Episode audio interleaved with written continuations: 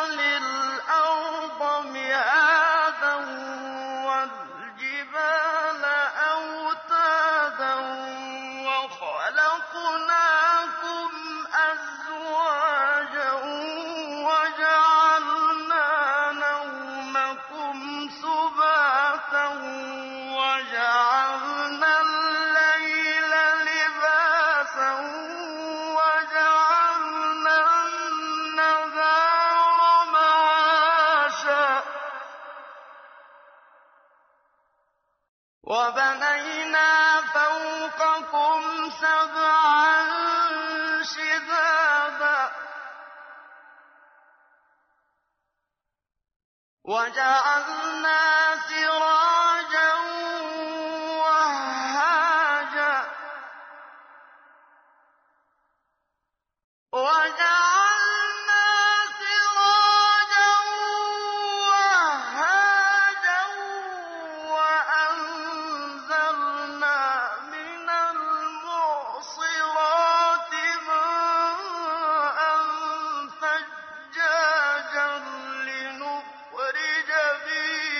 حَبًّا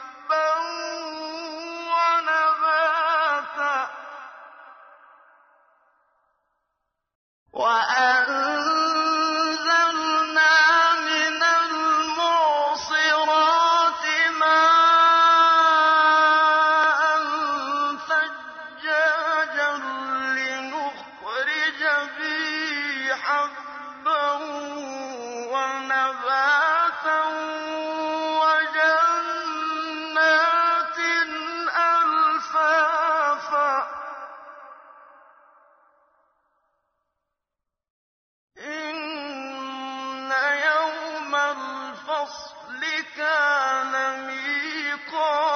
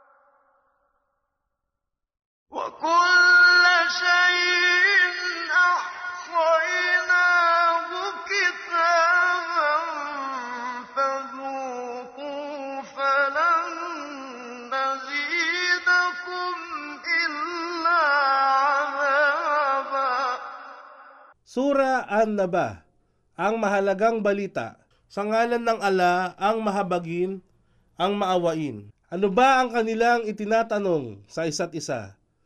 Tungkol ba ito sa mahalagang balita, araw ng paghuhukom, na siyang dahilan ng kanilang di pagkakasunduan?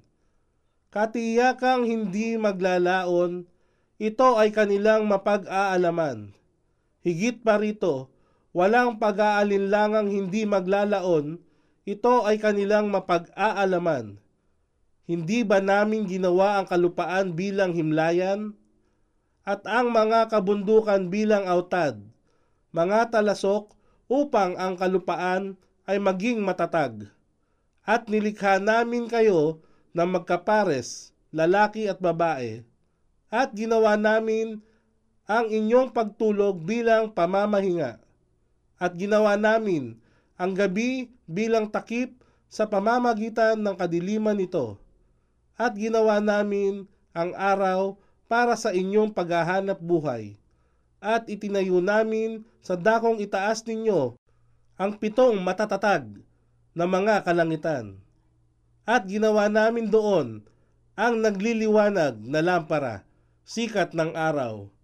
At ibinaba namin mula sa mga ulap na may dalang ulan ang masagalang tubig, upang patubuin namin mula rito ang mga iba't ibang uri ng buto o butil at luntiang halaman, at mga harding, madadawag at mayayabong. Katotohanan, ang araw ng pagpapasya ay naitakdang oras. Sa araw na yaon na ang tambuli ay ihipan at kayo ay magsisidating ng pangkat-pangkat.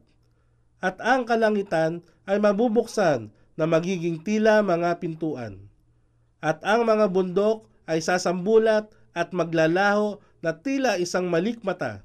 Katotohanan, ang impyerno ay nasa katayuang pagmamatyag o puok ng tambangan, isang tahanan para sa mga taghun. Taghun.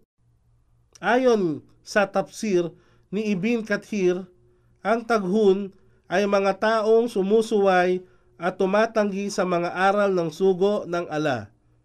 Tafsir Ibn Kathir, Volume 10, Pahina 331. Doon, sila ay mananatili sa habang panahon. Doon, sila ay walang malalasap na lamig at wala ring inumin na makatitighaw. Maliban sa Hamim, Hamim, ito ay isang init na umabot sa pinakamataas na antas ng paggulo. Tafsir Ibn Kathir, Volume 10, Pahina 331.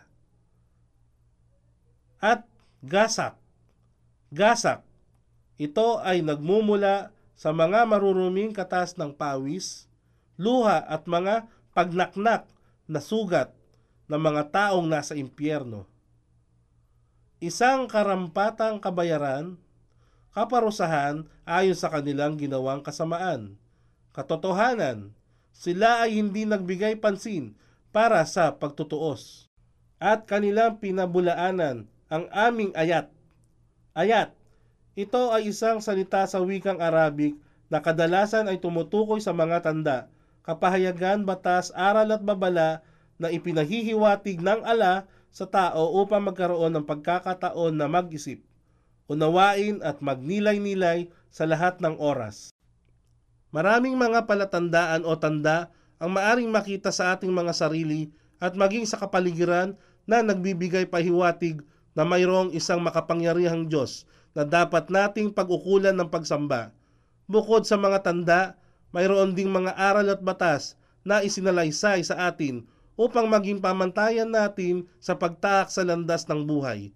Ang mga kapahayagan naman ay nauukol sa mga banal na kasulatan na ipinagkatiwala sa mga propeta at sugo upang magbigay patunay tungkol sa katotohanan ng pagkakaroon ng isang Diyos na siyang nagbigay buhay sa atin kalakip ng tamang pamamaraan ng buhay upang sa gayon makamtan ng bawat tao ang magandang buhay, pagkaraan ng kamatayan at mga babala naman ay upang maiwasan ang anumang kapahamakan, hindi lamang sa makamundong buhay, kundi higit sa lahat ang walang hanggang antungan ng impyerno.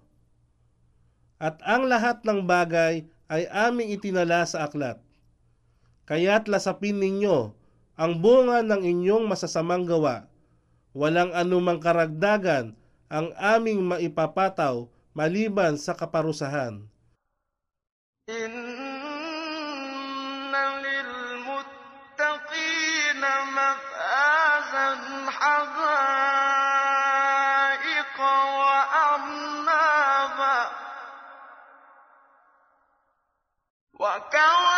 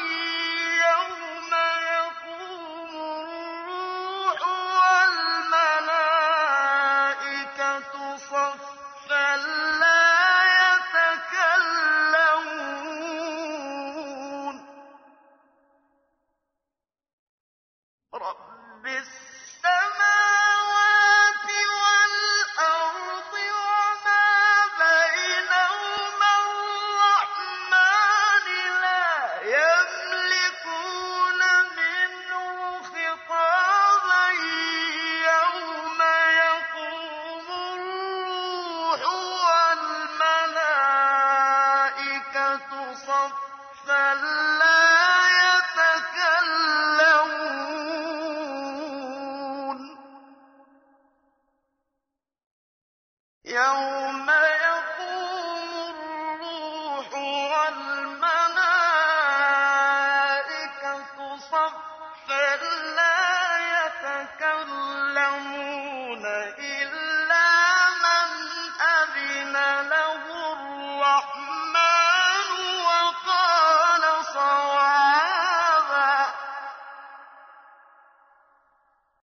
ذلك اليوم الحق. فمن شاء اتخذ إلى ربه مآبا.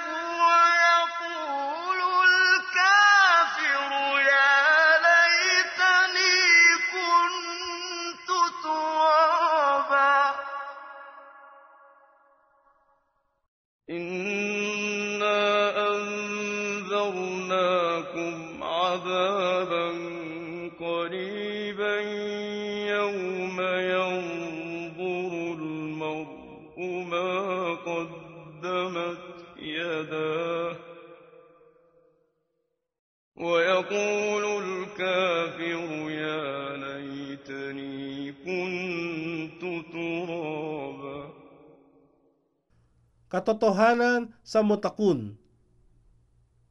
Mutakun. Sila ay mga taong tunay na may takot sa ala. Sila ay gumagawa ng lahat ng uri ng kabutihan upang makamta nila ang kasiyahan ng ala. Gayon din sila ay umiiwas sa lahat ng bagay na makasalanan o magiging daan upang magkasala. Minamahal nila ang ala ng higit sa anumang bagay. Sila ang mga tao na kahandang ihandog ang yaman at buhay sa paglilingkod sa Kanya. Ay tagumpay, katuparan ng kanilang mithiin, mga hardin at mga ubasan, at mga dalagang birhen na magkakasinggulang, at mga tasang dihak, tigib sa kasaganaan. Dihak, Si Ibn Abbas ay nagsabi na ang kahulugan ng dihak ay laging tigib o puno. At Tabari, versikulo 24, kapitulo 173, Tafsir Ibn Kathir, volume 10, pahina 335. Sinabi naman ni Ikiriman na ito ay dalisay. Walang langha. Marumi, masamang pananalita. Ang kanilang maririnig doon o di kaya ng kasinungalingan. Ito ay gantimpala mula sa iyong Raab.